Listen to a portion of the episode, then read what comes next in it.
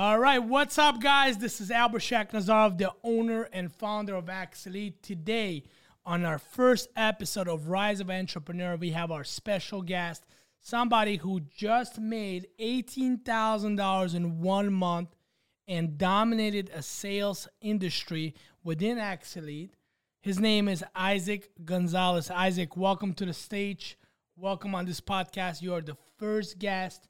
You know, we had a contest here uh, whoever wins, whoever dominates this contest, not only going to win $5,000 in cash, but also is going to be able to get the gold and be the first guest on Rise of an Entrepreneur. How do you feel? Uh, man, I feel amazing. I just want to say thank you for having me onto the podcast. You know, it's an honor to be a part of the first, you know, podcast on the show. So yeah, I'm yeah. thankful for that. Man, it's our pleasure. I know you have a very, very, you know, dark and yet beautiful story at the same time. So why don't you tell the audience, you know, how was your life growing up? Mm-hmm. Where you come from, and just tell us a little bit about who you are. Yeah, so um, like my like Albert said, um, my name is Isak Isak Gonzalez. I was I'm 21 years old currently, and I was born born in Bristol, Connecticut. Um, you know, it's very peaceful in Bristol. I would say. Um, it's not, not since last month with all the shootings. Yeah, that, I always say that it's peaceful until you get beat up in front of your house. So is that what happened to you? That that happened to me. Wow. Yeah, but overall, it's just very peaceful in that area. Um, it's just the area is itself. It's like every other place. You know, you're gonna have your bad areas. You're gonna have your good areas. Did you go to Bristol High School? Yeah, I went to Bristol Central High School. Graduated in two, 2019, so it was fairly recently. It was good times in, in Bristol for me. Tell me more about your background. I mean, where you come from, how was growing up in Bristol? A little bit about my background. I was living with my grandma for you know majority of my life. So I was raised with my two uncles, Alejandro and Lorenzo. And you know, it was a good time because Alejandro was actually similar in my age, so he was kind of like an older brother for me. So he kind of got help guided me. I looked up to him as a young age. But growing up in Bristol, you know, I had a lot of friends over there. I still do. Everybody that I know in my circle during the time I was growing up, they always wanted better for themselves. Okay. And you play any sports growing up? Were you fairly competitive? To be honest, I wasn't as competitive as I am now. Uh, but I did growing up playing like baseball. Like that's where it started. All started for myself when I grew that passion for sports.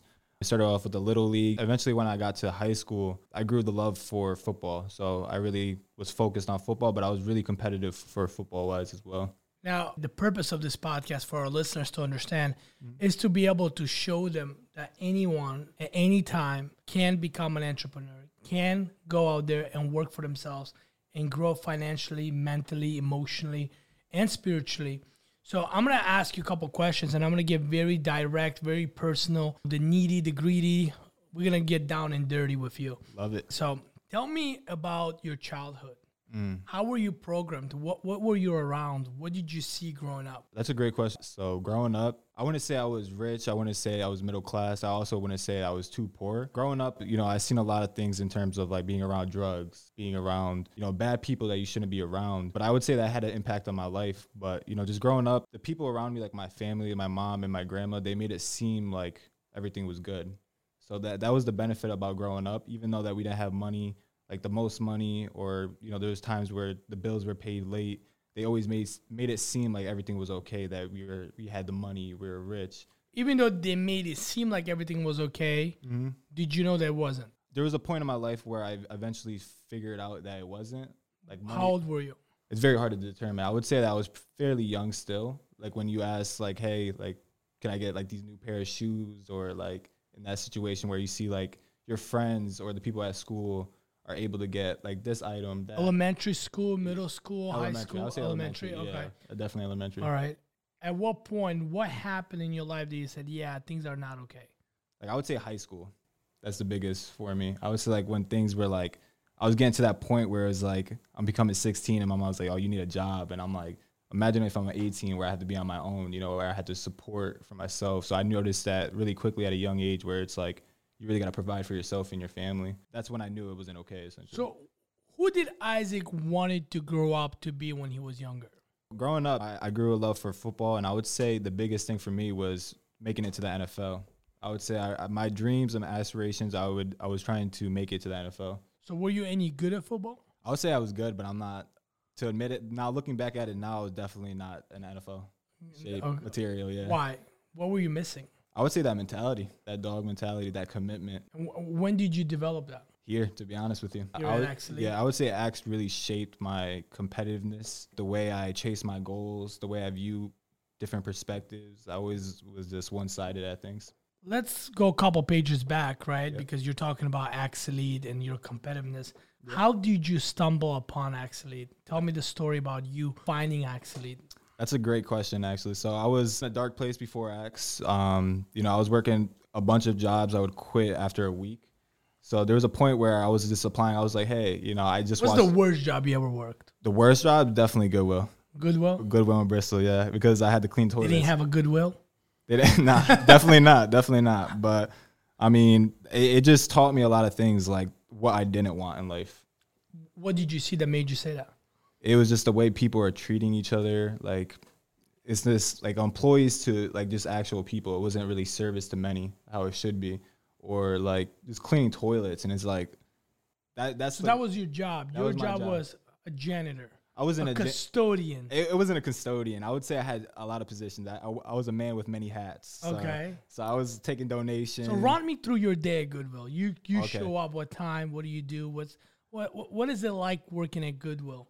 We're gonna tag him after. Yeah, right, right. So I would I would say I got out, out CCSU. I was going to college at the time. I would get out around 4 p.m., 5 p.m.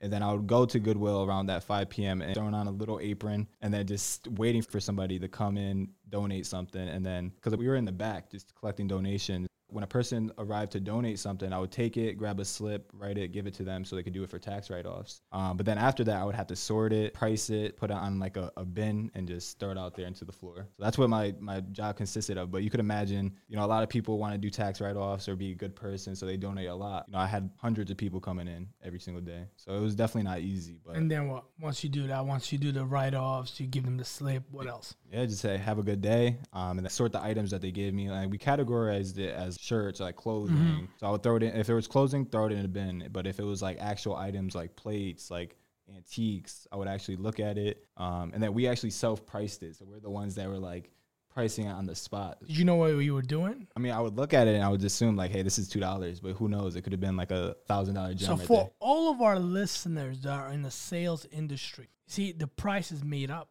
exactly. right? So the price is a myth. Anybody can make up a price. It's all about the value, right? And if I would have shown up with to you in a Goodwill and I said, "Oh my goodness, this is a China from Emperor. This was from 1800s." Right away, you would think that the value of this item is a much larger value, and you should, you know, price it at a higher price, right? When it comes to that, we actually had like a certain area where we could consider like kind of like a higher valued item. You know, our supervisor would be like, "Hey, that's a really good like valued item. Let me see it." They would just ship it off to like Goodwill, the corporation, and then they would put it up for auction because it was Wow. worth a lot more. But who knows, like a How lot of many items, of you missed? exactly I, items that slipped through the cracks, so you don't really know. Gotcha. There was a picture that you sent me. Oh yeah, right? And the, in that picture, you looked one very unhappy. Mm-hmm.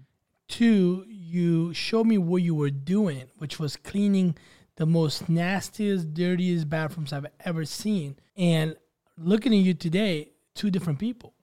So where was that job? that was Goodwill. That was Goodwill. Yeah, that was at Goodwill, and that was required in the position um, from the beginning. Like I was doing that. There was so many times I did that even before that video, so that wasn't just one time. Wow. Today you're a different man. I agree. I agree. How I- much money were you getting paid to clean bathrooms to work for Goodwill? To be completely honest with you, it was really bad. Like it was not worth it. I was struggling. What was it? To find, I couldn't put a price at it, but like we were getting paid every two weeks, and I believe it was like three hundred. Every two weeks, 300. Yeah, Okay, so we're talking about twelve hundred. No, not even it was. I believe it was like during the time where we were getting paid, paid minimum wage was like twelve twelve. twelve, twelve. I think so. Yeah, What did you make last month? eighteen k, eighteen thousand. Eighteen thousand dollars. It would have taken you the entire year to make eighteen thousand dollars working for Goodwill when you made that in one month. Yeah, it would have probably took me longer at Goodwill. Um, I actually had a good, a better position that paid me 18k a year, and that was at security. I was getting constant like 375 per Wow. week, and that would have equaled out to 18k. So I could have been making like 10 to 12k. Talk to me about the mindset of you now being one of the guys? You just made eighteen thousand dollars last month. What does that do to your mindset? What does that do to your confidence? it, it just truly makes you believe like anything is possible. To this moment, I'm still in disbelief because you know obviously I didn't get that full amount just yet. You know, Yeah. I did get the 5K and I put it away right away, like I didn't even get it. Just kind of like have it saved. Um, but just to make from going from 18K and then thinking about my life at 18,000 in a year compared to a month is just it's surreal to me. Like it's I, I still like trying to I'm trying to grasp it. You know, the reality of it. Tell me how did you come across Axelite? Never answered that question. That's a great question. So the way I came across it was from Kevin Diaz. I seen an Indeed post. So during Uh-huh. that time, I used to bounce from job to job. Like I was quitting a job and then I would be at the same job working on a shift and looking for a new job right away. So I'm just scrolling through Indeed. And I actually, funny enough, I, I watched Wolf of Wall Street the night before and I seen I seen Axe Elite there and I was just like, what is that? So I clicked on it and it was at sales positions where like we're hiring. I applied and you know I didn't I didn't hear back from it for a while. Like I didn't pay much attention because I applied to like 30 other places Yep, so yep, yep. so I didn't really pay too much mind to it. And then I was at my other security job in Amazon working at a warehouse and it was completely nobody there. It was really boring. Like I was just sitting there watching Netflix the whole time and I received a call. It looked like a like a number I didn't know, so I picked it up and it was Kevin Diaz and I thought it was a scam from the beginning just based off his accent, his thick accent. So during that time I would I was so bored I would actually answer those scam calls and mess with them a little Mm-hmm, bit. So I answered that call thinking it was a scammer, but then he was like, "Yeah, like we're located out of East Hartford." And I was like, "That's familiar." Like, you know, most of the time they don't know where East Hartford Right, is. right. Social proof. Exactly. So that exactly. So he's pretty much sold me based off the social proof, and he was like, "Axe Elite, search it up." The first thing when I looked up Axe Elite during that time, the first thing that actually came up was like baseball bats. So I Yes. even even then, I still didn't believe it. I was just like,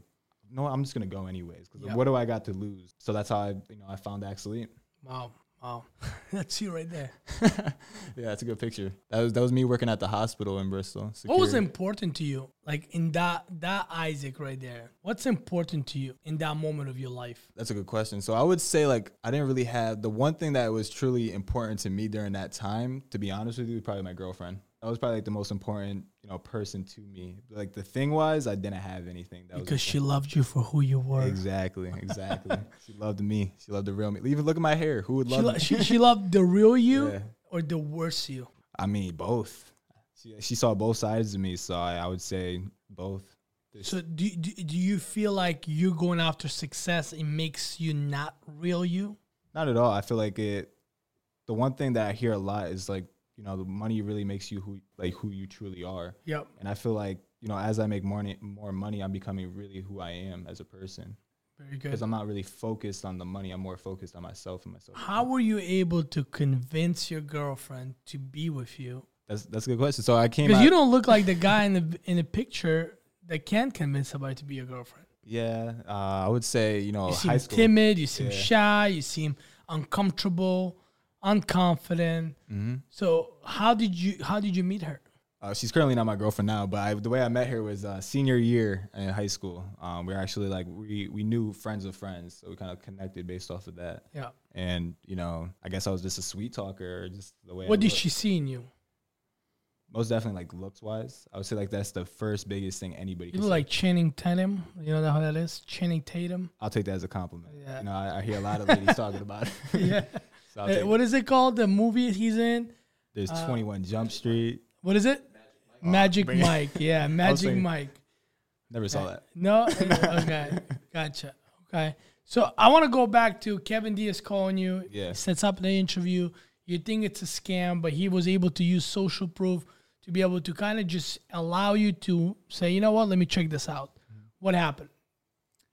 So the what happened when I first came to the doors, or my mindset before? No, what happened when you came to the doors of Axe Elite? Oh, I heard that you didn't even get a position. Yeah, I didn't. So I walked in, and you know what? The first thing that stood out to me is, you know, obviously I don't look Puerto Rican, but you know, I grew up around Puerto Ricans. How do Puerto Ricans look?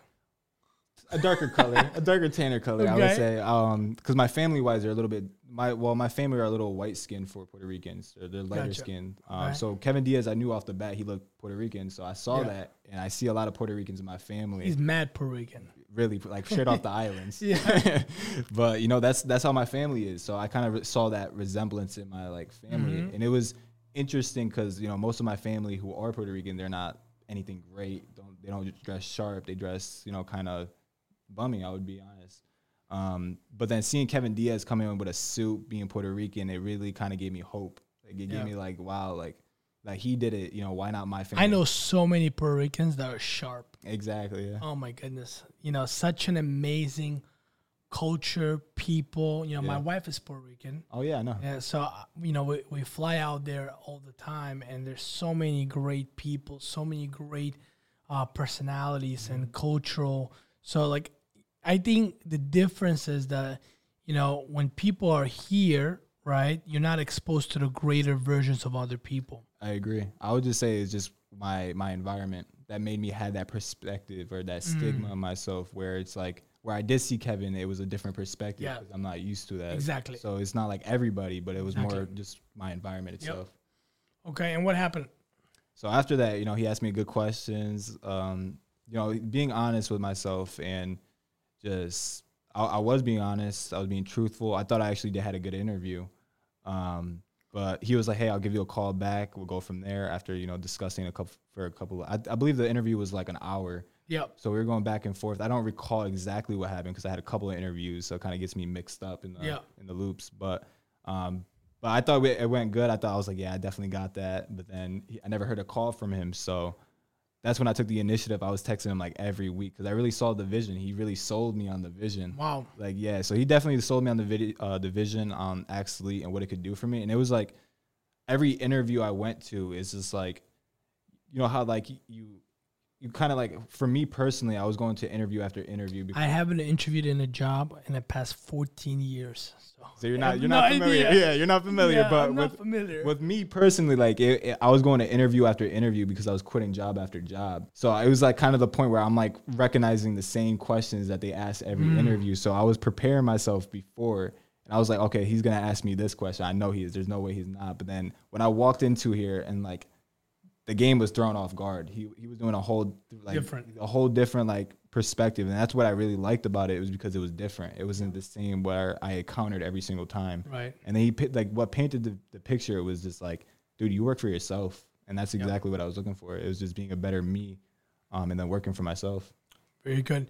Now, you never got a call from him, or you did? Never got a call. Okay, so you you did not get the op- opportunity. No, it was definitely passed on. Okay, so boom, he passes on on you.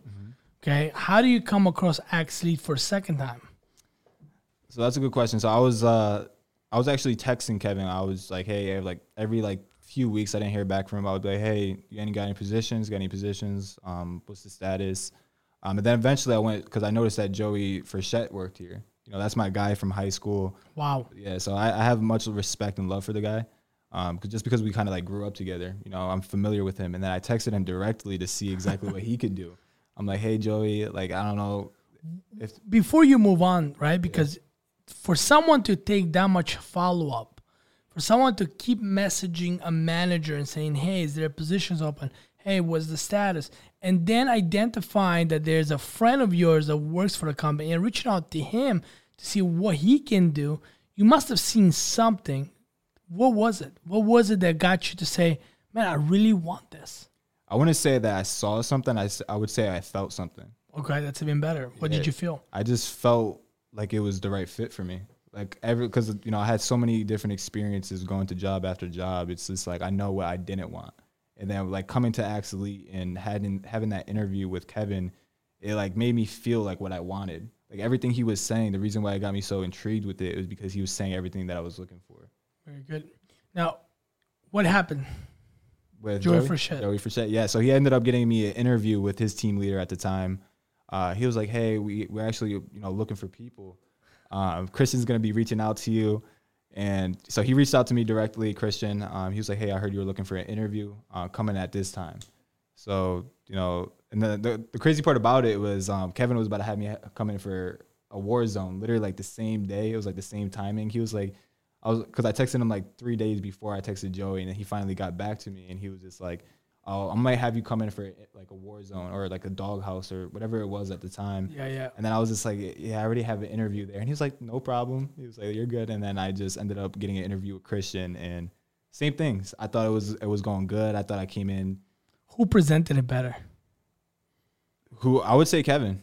Kevin, yeah. Kevin. Um, I would say Christian just kind of picked the ball up where it was left off Got it. because I, I kind of already seen it, but the, what really like So he didn't do the whole thing again. no he did Oh, he did. Okay. he did it from start, start to finish Yeah, and then yeah. I, would, I would say Kevin definitely presented it better because of like the passion he put behind it Interesting. like the passion Is the accent the act, it definitely was the accent I was just like man this dude is sharp like, nice? Like, I yeah, like it. So I would say Kevin presented it better. Um, but then Christian, like, I kind of have that had that respect for Christian because it seemed like he did want me to come on board. Like, and he, then what?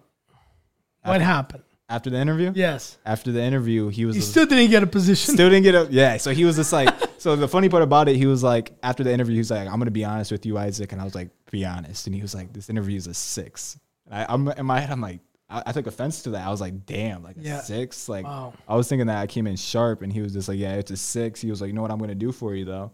He's like, "If you could send me a two minute video on why you should be in this opportunity, um, we may consider it. Like, we're gonna send it to like the NLO during that time. Yeah. I didn't know the founders, Yep. and he was just like, "Yeah, we're just gonna we're gonna evaluate the video and consider it." And you know, in my mind, automatically, I'm like, I already missed out on the first opportunity. I'm like, "Fuck, they didn't want me." And then Yeah. the second time around, they're like, "Oh, they don't even saying he's a six. Yeah. So in my mind, I was kind of mad. I'm I was pretty pissed. So I'm like, nah, I'm not gonna send the video. So I didn't end up sending the video because I was just so mad. Um, and then I would say like a week goes by. I actually still have a position at a security job. That same night, I ended up getting fired by my boss, like from the security job, because I, I just worked six days in a row, or no, seven days in a row, and he wanted me to come in again for you know another shift. And I was like, you know, I'm tired to be honest. Like I'm not gonna come in today. And he was just like, he's like, you could. He was like, you know, you're you're done. You're fired. And he was like, he's like, until you bring that uniform, you're not gonna get your check.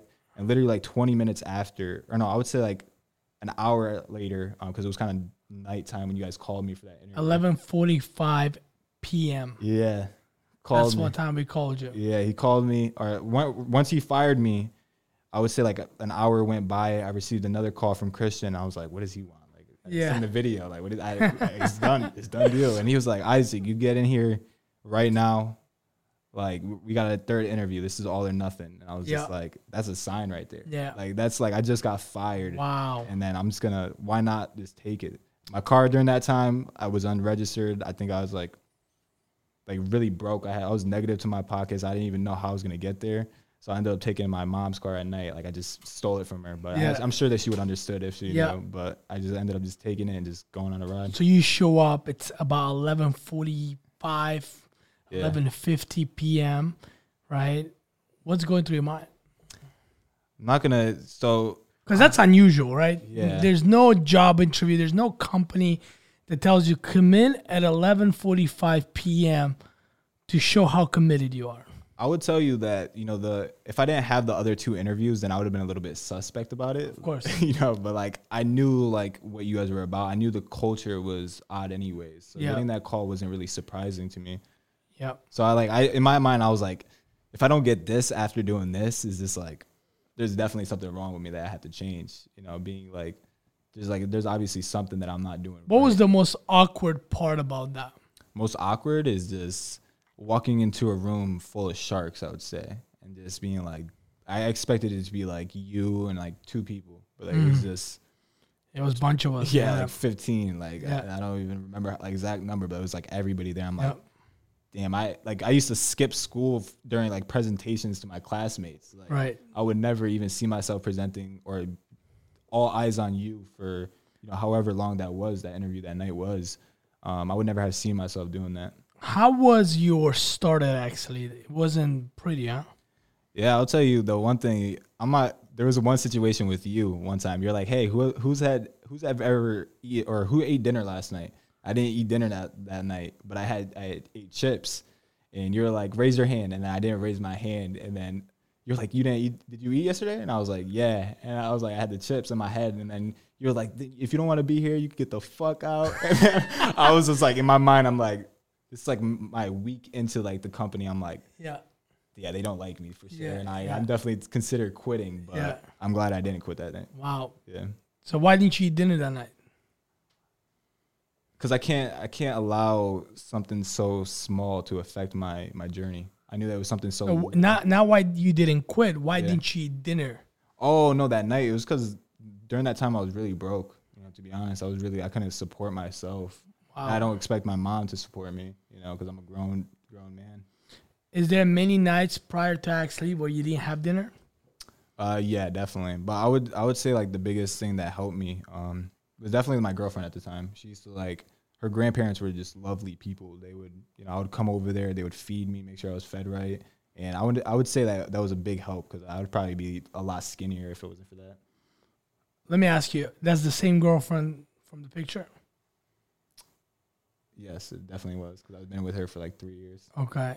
What was the reason why you guys broke up? It was just I was just a shitty person at the time, to be honest. I wasn't just the best version of myself that I could be. And you know, obviously, like when you're in a first relationship, you have that like lovey stage, and you seem more that you're not, and then you eventually become more of yourself. And that's I I just think that's what happened. Yeah. Kind of just split apart because I was becoming more of myself, not that right person. You had a very quick start to making a sale. You you closed like three locations, Yeah. right, on the first couple days after training, and then you went dry. I would say that had to do with being put from FiOS to 5G. I would say it was something new to me. I was just starting to get the grasp of FiOS, and then all of a sudden going from FiOS to 5G. I, I wanted to take it. I remember Christian having that conversation. He was like, "Dude, you're doing good on FiOS. Just stay there." I just I just truly wanted. I don't know why. I just wanted to do 5G. I seen everybody else doing FiOS, and I'm like, that's a huge like advantage to be on 5G. Like being the first person to learn 5G, being this. You followed your instinct, I followed my instincts. Yeah, okay, and, th- and did that pay off? definitely, definitely. What would you say to a new person who's looking to get into Axelite? Wh- What would they expect to see? what they expect to see it's definitely not easy like i would just say like so i would say like what they should expect is it's not like it's not going to be overnight It's not going to be overnight. yeah it's like the the results are not going to be overnight Okay. you shouldn't expect yourself to be a top producer walking in you know if you don't have any exp- experience at it you know you should expect your your standards to go up um you should just be expect to get ready. You should expect a challenge to be a better you i would What say. is the hardest part about Axelite? the hardest is being honest to yourself or just yeah i would just say being honest to yourself taking that criticism as well it's not easy nobody everybody avoids criticism in life from my experience growing up um, but that i would say like those are the two like hardest things is i would say mindset as well i would say mindset is like one of the hardest things to kind of get a hold of especially in a sales position like, Why? as, as well as entrepreneur i would say is because you have so much things you have to battle like you have to be able to leave things that are outside of work at What was door. the thing that you were battling that was making it you? The one thing that I was battling that was making it harder for me was just my outside influence, my bad habits, the things I was doing beforehand, and then thinking that I could still still do those bad habits and expect to win here. So Can you give us a list of bad habits that you had that you had to let go? yeah, I would say like for an example, like playing video games to like 3 p.m. or 3 a.m. like every night, watching TV every like every night. Those are like the small things I had to change in order to really like you know get extra sleep in order to come in tomorrow prepared, or like smoking weed every you know every minute of the day I was Yeah. smoking weed, and then and that's that's just bad to do. And then once I stopped doing those little things, like you know yeah I still do it here and there, but it's just not as like much as like I used to do it because I know that you know I do it just to sleep sometimes, but at the end of the day, it's just I'm not doing it just to escape from reality. So when you go out there and this is what you're doing, right? You're watching TVs, you're playing video games, you're doing everything that does not help you, does not serve you. Mm-hmm. It's very hard to go cold turkey and change overnight to be able to do the things that you're supposed to do, right? Mm-hmm. So how did you find a reason? How did you how were you able to manage to do that? So I would say like the biggest thing is I noticed that it was a pattern. Like if I stopped doing these little things, that it got me to a like it made me feel better as a person, and I feel like implementing those small things were just gonna make me a, feel like a better human being to make me perform better. So I would say like the It's okay. yeah, that's the guy that wants to put everything on real time. raw talent. Yeah, Yeah, on YouTube. I forgot the full questions. Yeah, so the full question is even though you know it's hard, Yeah. right, to be able to go overnight and applying Oh. these disciplines, how did you find a reason or meaning to do so? Yeah, even like Yeah, you want that? Yeah, yeah. the like, like the real reason is just your purpose at the end of the day like wanting to like me for me i just want to be a better per like person in general Yep. so like cold turkeying i didn't cold turkey But at that point, you don't know. You don't know that, right? Mm-hmm. You don't know better to do better. yeah You're doing it. I would say it's that feeling. You know you could be doing better, but you don't know how to do better. You know how to you don't know where to start to be better. And how did you find out where to start? I would say Axe.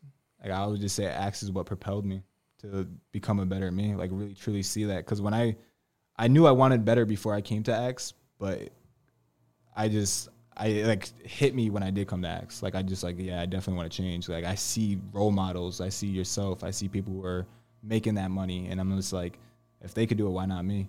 What is that one thing that stood out during your journey here at Axe Elite that made you say, you know what, I want to do this?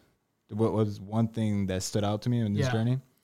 Was it the money? Was it the culture? Was it the trainings? What was it? Was it the leadership that said, you know what, I really like being here and I really want to do this? I would just see the support, the culture. Like you go anywhere in life, nobody wants to see each other win, and I I, I still find that to this day like awesome that the like the person next to you is supporting one another. Like they Yeah. really truly want you to win. Yeah. Like I, I find that just like one of the best things you could have in life because that's true teamwork right there. Is being wanting to see the person next to you eat just as much as you want to eat. And, and that's what most people don't understand, right? The most people, what they do is that they around their environment, they're around the people that they know, right? And they the people that they know, they're stuck. So what do you think happens to the person? He gets stuck, mm-hmm. Right? And now it's everybody's stuck, and no one knows how to get out of the ditch. So everybody's stuck. Everybody is doing the same exact shit that everyone else is doing. No one knows better, so no one does better. And then they end up saying, when somebody says, Hey, I'm not to get into that ditch, I'm to do better. They say, No, let me drag you down and you're to stay with me because they don't want to see anyone else progress because they're stuck. Here at one one of the things is that you are who you hang out with, you mm-hmm. are who you surround yourself with. So if everybody's going to the top, if everybody is getting bigger, stronger, better, then we have to grab you with us. Right? It's it's a push pull system. Hey, I'm getting better. I'm not gonna allow you to stay where you are. I gotta bring you with me. Why? Because if you're not making someone else's life better, you're wasting your own. Exactly. I agree. Especially like what you created at Axe is like you have to see people win in order to win yourself. You have to. Like yeah, it's exactly what you said. It's a push and pull system. I mean, we, we have a choice, right? We, we're either going to see our family, our friends, people that we love, we're going to see them win, or we're going to hurt them, mm-hmm. make them suffer, and see them lose. So if you had a choice, which one would you choose? I would definitely push through it. You know, Right. be better. Just Right. want to see people win. You want people to win. Yeah. You want to see people get better, right? And a lot of people, the reason why they don't do anything about it is they could simply they don't know how to get someone to be better, mm-hmm. right? Mentorship is about helping people get better. Most people, they go to the job, their boss does not care about their money, Agreed. right? Their boss does not care if, hey, how much money are you making? Are you financially successful? Are you eating at night? Mm-hmm. Hey, do you have everything you need? Hey, by the way, how are you feeling? No boss asks you that, right? So in here at Axelite, your money is my money. Because if you're mentally not doing good, if you're emotionally destroyed, if you are not in the right state of mind, you're not going to perform I agree. right? So it's my duty, it's my obligation to go in there and make sure that you have everything you need. Because if you are good, right, then you are able to perform at a much better uh, rate. You're much you're able to go out there and attract better clientele. You go out there and make more commissions. Now your life is getting better, your mindset is getting better. You're getting your money right, and everything around you is changing. Yeah. Why? Because simply somebody stopped and said, "Hey, Isak, how are you feeling, man? What do you need? What can I do for you? Where are you suffering? Where are you struggling? Let's fix that." The little things that people don't do. Exactly. It's the little people that no one wants to do, but those little things and not being big things that ruin our lives. So, what was your mindset like coming into the business, and what is your mindset now? Mindset coming into the business, you know, you saw me firsthand. You know, interview was Mm-hmm. Shaking. Yeah, I was shaking in my boots. But, Yeah. you know, at the end of the day, um, I knew that's what I wanted. Like I knew being in an uncomfortable situation was gonna make me better. Um, so my mindset, I would just say it was like hungry, but still like that nervous Isak that's trying to like break through that shell. But I was still deep in that shell, you know what I mean? Because I'm new to the game. So I would say just coming into the to Axe Elite was definitely nervous, not knowing what I'm getting myself into. Um, but like when I look at my mindset now, um, definitely expanded. Like I'm more like grateful for one, um, more like hungry to win for myself, really like goal orientated, like Mm-hmm. where I like actually truly want to accomplish my goals rather than just like writing a goal and be like, okay, Yeah. and then just forgetting about the goal. So I'm more goal oriented. But mindset wise, I'm just I feel like I'm more of a killer. I'm more of like my true self. Like just becoming more of my true self. Not fully because I got many ways to goes, but I would say I'm more of my true self than I was when I first came in. Was the environment here at first uncomfortable? Definitely. Why? Definitely. Just I mean, it's because it's new to you. Like anything anything that's new is gonna always feel uncomfortable. Even if I went to like a new security position, I felt uncomfortable because there were new people. There was a new environment. It was new for me, so I didn't understand exactly you know how to handle like change. You know, something that's new. So walking in here and it's just full of killers. Like I'm thinking like this is like Wolf of Wall Street, like that movie, where it's just like these guys are just hungry. They're more they're sharp, and I'm like they got me. Mine is the hookers, mine is the drugs. Yeah, yeah, definitely, definitely. But it's just like the clean way. Yeah, the essentially, clean way, yeah, yeah. But and I was just like, wow, these guys are just so just being able to see that. I'm just it, it made me want it. It made me. Sh- it showed me like you showed me pictures of people like Wasim, like from when before he came into now, or like people like you know the Leos, the Traps, and it's just like wow, like if they could do it, I can do it. Did you grow up with a limited mindset in terms of success? Because no one in your family or around you were successful? Yeah, definitely. I mean, I lived well in Bristol. It's called Park Street, and it's probably one of like the bad areas in Bristol. It's not the bad. It's not. There's Park Street in Hartford too. yeah, but it's not. The, it's not the worst part of Bristol, I would say. But it still has its drugs, like Yeah. where that environment. So my limited mindset was just like you know I, I grew up around that environment, so seeing that, and this is like seeing the rich people, like rich people in general, people who are wealthy, people who have money, is just like you know they got that because of their family they got that because they like it was given to them it was Wow. like earned to them so i had that that mindset growing up it was like Where'd you get that mindset? Was it instilled into you, or does, is that something you personally developed? i would just say personally developed Wow. because i seen it firsthand i would say because well it's not firsthand where it's just like hey millionaires giving millions to millionaires i seen it where it was like i'm in school and they're like really wealthy people not really wealthy but like successful parents were giving their children you know good things like shoes and i'm like Yep. if that's the case, you know, you could imagine if they're rich and then, you know, it passes down, it comes like kind of like a cycle. So that's what I assumed growing up. And that's kind of a bad way of thinking. So Yeah. that's what I grew up as. So, what does money mean to you? Man, money is like freedom. Like to me, like it's like like not having like when you don't have money, like you really feel the like the I would say like the power that money has. Cause like when you don't have money and you're like, dude, I need twenty bucks for food or I need the twenty dollars to fill up my gas, you're like, yeah, I need that twenty dollars. But when you have money, you have that freedom in order to like not really care. Well, you obviously have to watch your money, but it's more like, oh, I could fill out twenty dollars in Yeah. gas and not worry about it. I- Did you always feel the money was freedom? definitely, yeah. Okay. And, and then knowing that you didn't have any freedom and you didn't have any money, right? Did you ever believe that you're going to be in a position that you're going to make 18K a month? Definitely not. Like like I said, like that limiting belief of myself, like only rich people like the only way people are rich is because it's passed on. That's like I never would have even thought of it. You know, one of the number one causes of people committing crime, right, is because their limiting belief of knowing that I'll never get money. Yeah. So the only way I can go get money is by screwing somebody over, cheating somebody, stealing something from somebody because they got it, I don't, Yeah. and I know I'll never get it. So the only way I can get it by getting a shortcut, by cutting corners and being a bad person. And that's the number one reason why people go and commit crimes because they don't believe that they can go out there and get it. I mean, I grew up in a refugee camp, mm-hmm. right? And I didn't see any wealth. I didn't see any money. My dad was, you know, a cook when we came to the United States. Dropped all his, you know, endeavors, all his businesses in Russia to come to this country, left everything behind. And the most money my dad ever made was thirty-five thousand dollars a year But yeah. right? So me growing up seeing that, today thirty-five thousand dollars is nothing, mm-hmm. right? This is what we make it a day. This is what we make a month, mm-hmm. right?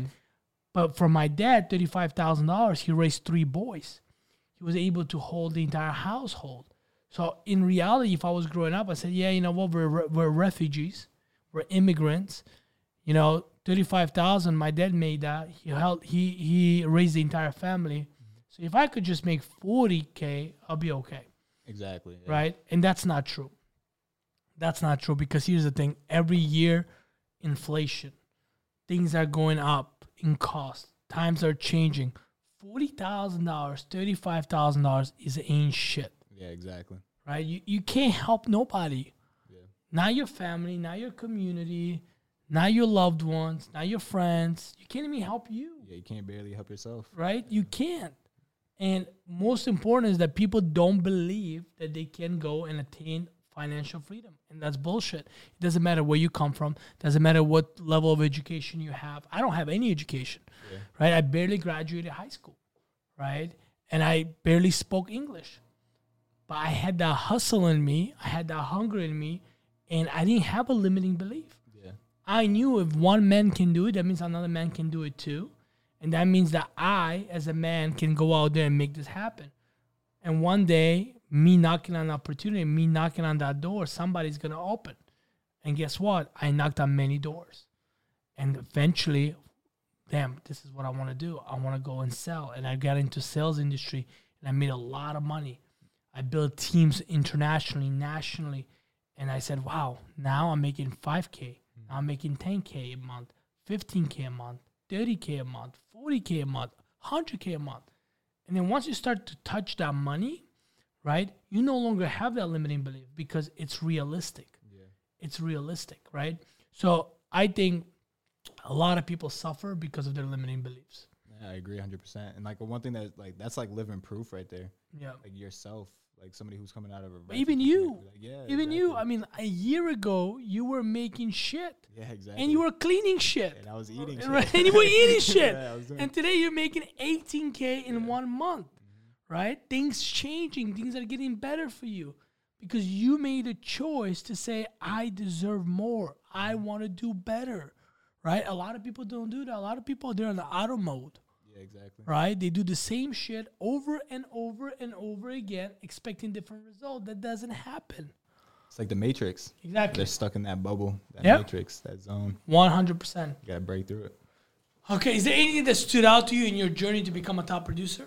Anything that stood out to me, I would just say, Because being a top producer is hard, but being a top producer as Axelite is even harder. oh yeah, 100. percent um, I would say like the one thing that stuck out to me is the commitment I had. I never had that amount of commitment to get something in my life. Like when I like right after like the whole Friday, I, I did truly you know sit in my car and really thought about it. And I worked so hard, like you know I, I had some tears because it was like damn, I let everything on the line go. And I, like I never had that passion. So like what stuck out to me personally was that passion behind it, that commitment. You know that that promise to myself that I'm gonna win this thing no matter what. And then you know obviously I, I accomplished it. But during that time, I didn't know. I was unsure. But I, What emotion did you go through when you did win? well, emotion. It, it was just disbelief from us. Like it was disbelief at first. It was like, wow, I'm shocked. Like I really proved myself wrong because I used to, you know, have that limiting belief. I still sometimes do. I'm not perfect. You know, at the end of the day, yeah. I still hold myself back to many things. Um, but I was more one of those people that you have to achieve it in order to believe it, not believe it in order to achieve it. So I'm like opposite. So Yeah. when I finally achieved it, I'm like, wow, like Yeah. it was just like it was worth everything that I did. Yeah, a lot of people that you know don't have this confidence, this belief.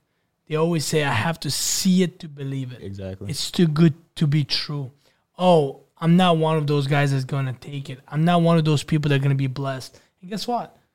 They get exactly that because that's what they're attracting. So you proving yourself wrong, right? Now that you know that you touched the gold, you made eighteen thousand dollars, you made the money, you became a top producer. Has your belief changed? Oh yeah, definitely. It made me more confident in myself. Made me more like trustworthy. I would say like when you when you don't go with your word, like let's say, oh, I'm gonna do this, and you don't actually do it, you feel like shit. But when you actually accomplish something that you say that you're gonna do, it gives you that confidence boost. It gives you like, oh, you could do anything. that You mm-hmm. put your mind to like whatever you say, you could truly do. What is the biggest change that your friends, your family see in you since you started here? The biggest change, I would just say everything. Like it's not just one thing. I would say mindset, just the way I move. Like my lifestyle is just completely different. So they and they just feel it. I feel like it's the energy itself. They feel the energy. And how old are you? 21. 21 years old. Okay, I got 10 years on you. So, in 10 years, where are you gonna be? A millionaire. A millionaire. A millionaire sipping latte with my office full of, you know, 5G kings and you name it. I like it. I like it. What would you consider your biggest challenge and your biggest reward in 2022? Biggest challenge of 2022. I would say def- definitely achieving top producer. That is my biggest challenge, and then my biggest achievement um, was I would say Young Hustler. Weirdly enough, because it was the fact that the, my first Young Hustler, uh, because of the fact that I actually had that goal set many months before that, and I kept on missing it. Boom, boom, boom, and then when I finally hit it, it was like a different type of feeling. You have seen many people come. Yeah. You have seen many people go. You have seen some of the leadership leave, right? What goes through your mind, and what would you tell them? What would you like to tell them? Like, if there was some piece of advice, right, that you could tell those people that have left Axelite, what would you tell them? I would just say sales is not for everybody. You know, at the end of the day, because it's really not. Because they went through it, I'm going through it now. You know, everybody goes through it, but you know, sales is not for everybody, so it's not on them. Why is the sales for you? Because I believe in myself that I could actually do something out of it. I, I see the vision behind me continuing on this path. What was your first impression of me? Your first impression, dude, you're a scary man. Really? Yeah, you're like the head honcho because you always have that stigma: a boss is gonna be a boss. Yeah. Like you were to be like, no offense, like I Yeah. thought you were gonna be like a dickhead, but it turned out you actually one of the most kindest people I've ever met. Thank you. Yeah, of course. Thank you. Yes, So your first impression of me, this guy's a dickhead. But not in a bad way. I thought it was just any boss title. Yeah, Anybody who has a boss title is just automatically a dickhead to me. Yeah. So it was Wow. just like that's Where did that belief come from? all those From experiences. having shitty jobs. Exactly, a bunch of dickhead bosses Yeah. firing you. I don't think anybody wants to work for a shitty person. exactly. I don't want to work for a shitty person. You don't even want to work with somebody who's shitty. No, you don't. You don't. And, tha- and that's why I come here every day and I'm like, how do we make this? Exactly. I want to have fun. I want to make sure that people are making money. We're celebrating their success. We're traveling. We're popping champagnes, Right. right? That our entire culture is fun, right? And if everybody's just having fun, guess what? Everybody's making money. Everybody's happy. Everybody's positive, and we go home saying, "Man, I want to do that again." It's kind of like watching a good movie or a good episode. And like, man, I can't wait to go back and watch the next episode. Exactly. And that's how it's supposed to be, right? A lot of people don't understand that. They treat people like shit and they expect their people to work hard. That doesn't work that way. You treat people like shit, you get shit in return. Oh, yeah. You treat people like gold, guess what? You're going to have gold. I agree. And that the one thing that like st- sticks out to me like about that is most pe- positions, like most jobs out there, they don't see the true value behind people, so they're not becoming their true selves. Yep. So you'll never know if that person is going to be, you know, the one of the best of the best because of how they're being treated by their boss. Absolutely. Absolutely. What is the biggest lesson of 2022 that has taught you? Follow the proven systems. I would say like that's the biggest thing that that everybody should follow is the proven system. Like whatever's in place that, you know, what made me money, what made, you know, all the other top producers money. That's like the biggest lesson is to follow that route because it's guaranteed. a lot of people they you know they get a big head mm-hmm. they see results and they say man what do you know you're not on the phones anymore I made it.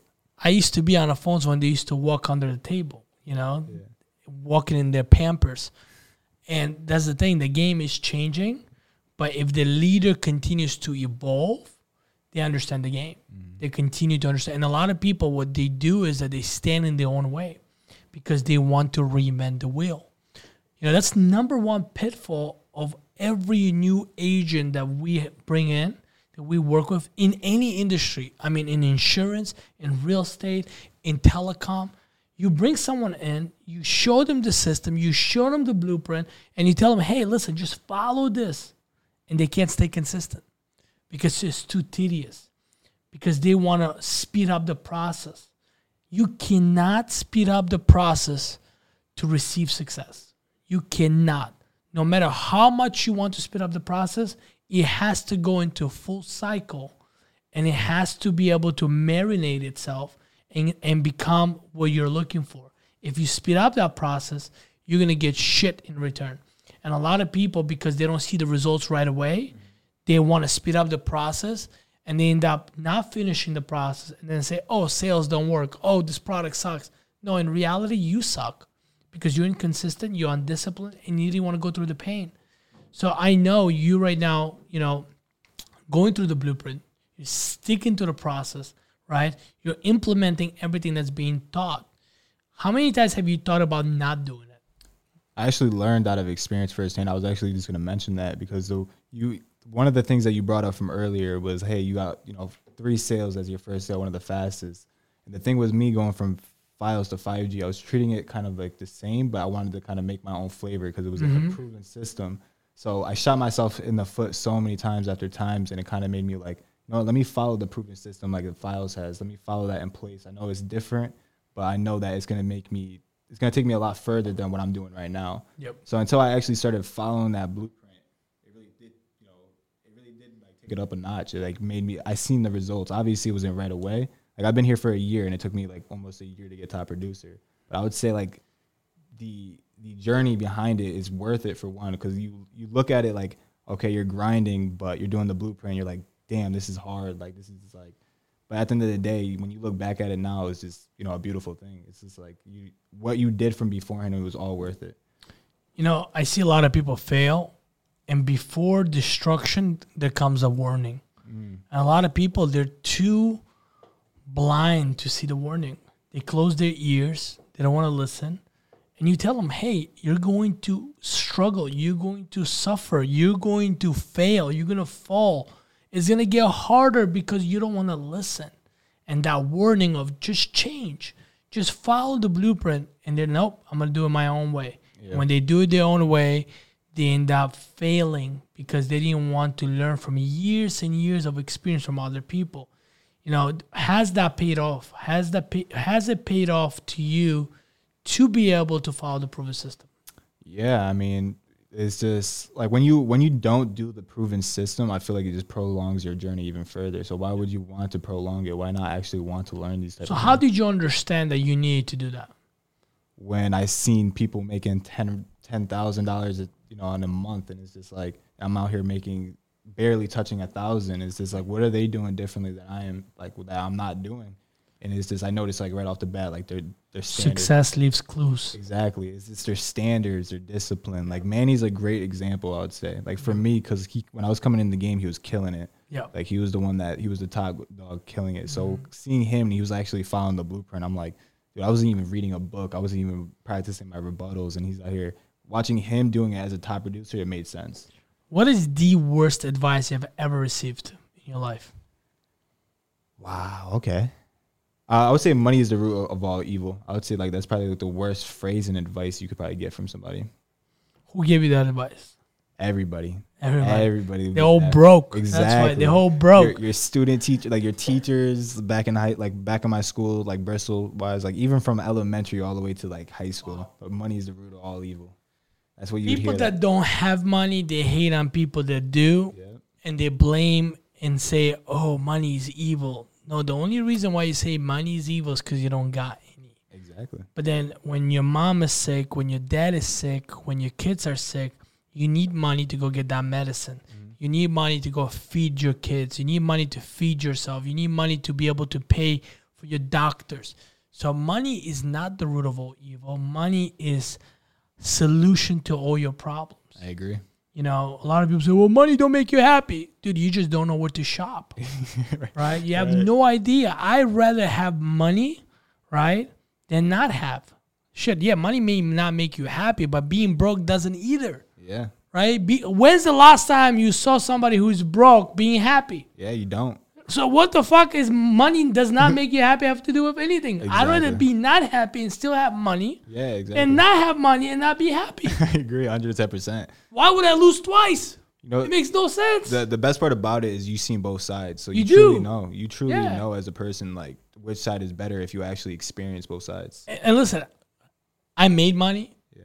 and I came from no money. Yeah, exactly. And I know being sad with no money, right? You're still sad, right? And then I've been sad with money. And it doesn't say, oh, your sadness goes away automatically just because you have money. No. I just recently lost my uncle. Was I sad? Yeah, I was very sad. But you know what? By having money, I was able to put my dad on a plane, make him travel to Dubai, right? First class, from there to Russia. All zones, all roads are closed. He had to pay people to get through those zones, to get to the hospital. They didn't let no one in the hospital because he came from US. Oh, you have to wait two weeks. My uncle didn't have two weeks. But you know what? Benjamin Franklin opened many doors. That's right. Yeah. So you can't say money don't make you happy or money is a root of all evil because shit, at that point money was everything. Because it got my dad to see his brother and was able to say his goodbyes. Exactly. That's that's a powerful thing. Yeah. a powerful thing to do. Like somebody who didn't have money, they wouldn't even have came they- there. They they- have they have no leverage. exactly. They have no opportunities. They have no options. They have no choices. And that's why they go and they're modern day slavery. Exactly. Yeah. they have to accept whatever is given. They have to take whatever they can take, and they hope things are going to change. Nothing is going to change unless you do something about it. I would say that's a, that's another thing I learned from X is like you have to go get it. You can't just be patient. You have to. You can't just be patient about changing if you're not doing any action. You got to take that action. You know, people talk about law of attraction. You know what? I'm gonna go watch Secret. I'm gonna sit on my couch. I'm gonna write myself a fake million dollar check, and then I'm gonna bring it into existence. Right. doesn't work that way, right? You have to be intentional. Mm-hmm. You have to be so intentional about your attraction. So you're saying, oh, you know what? I want to be successful. I want to make six figures, seven figures. I want to be healthy. Now you got to go and be intentional about those thoughts. Going to the gym, right? Making a plan, creating plan of action of how to be successful, changing your environment. And then you go and take that action. And if you don't take massive action, right, nothing is going to come into fruition. I could be thinking about success, I could be dreaming about success, but if I don't take action towards success, nothing will happen. So most people they don't understand the law of attraction without being intentional and combine law of massive action, nothing's gonna happen. Nothing. Exactly. So I agree on that. 100%. Absolutely. So here's the thing, guys. We're coming to the end of this episode. Isak, I want to personally say thank you so much for coming on the show, for being our first guest, for showing people that anybody can rise to be an entrepreneur. You came from nothing to something, to something amazing and something unstoppable. You have an amazing dreams. I know you have a lot of goals, and I know we're gonna hear more of you and hear your story uh, even more in 2023. So thank you again for being a guest on the show. Thank you for having me. Thank you.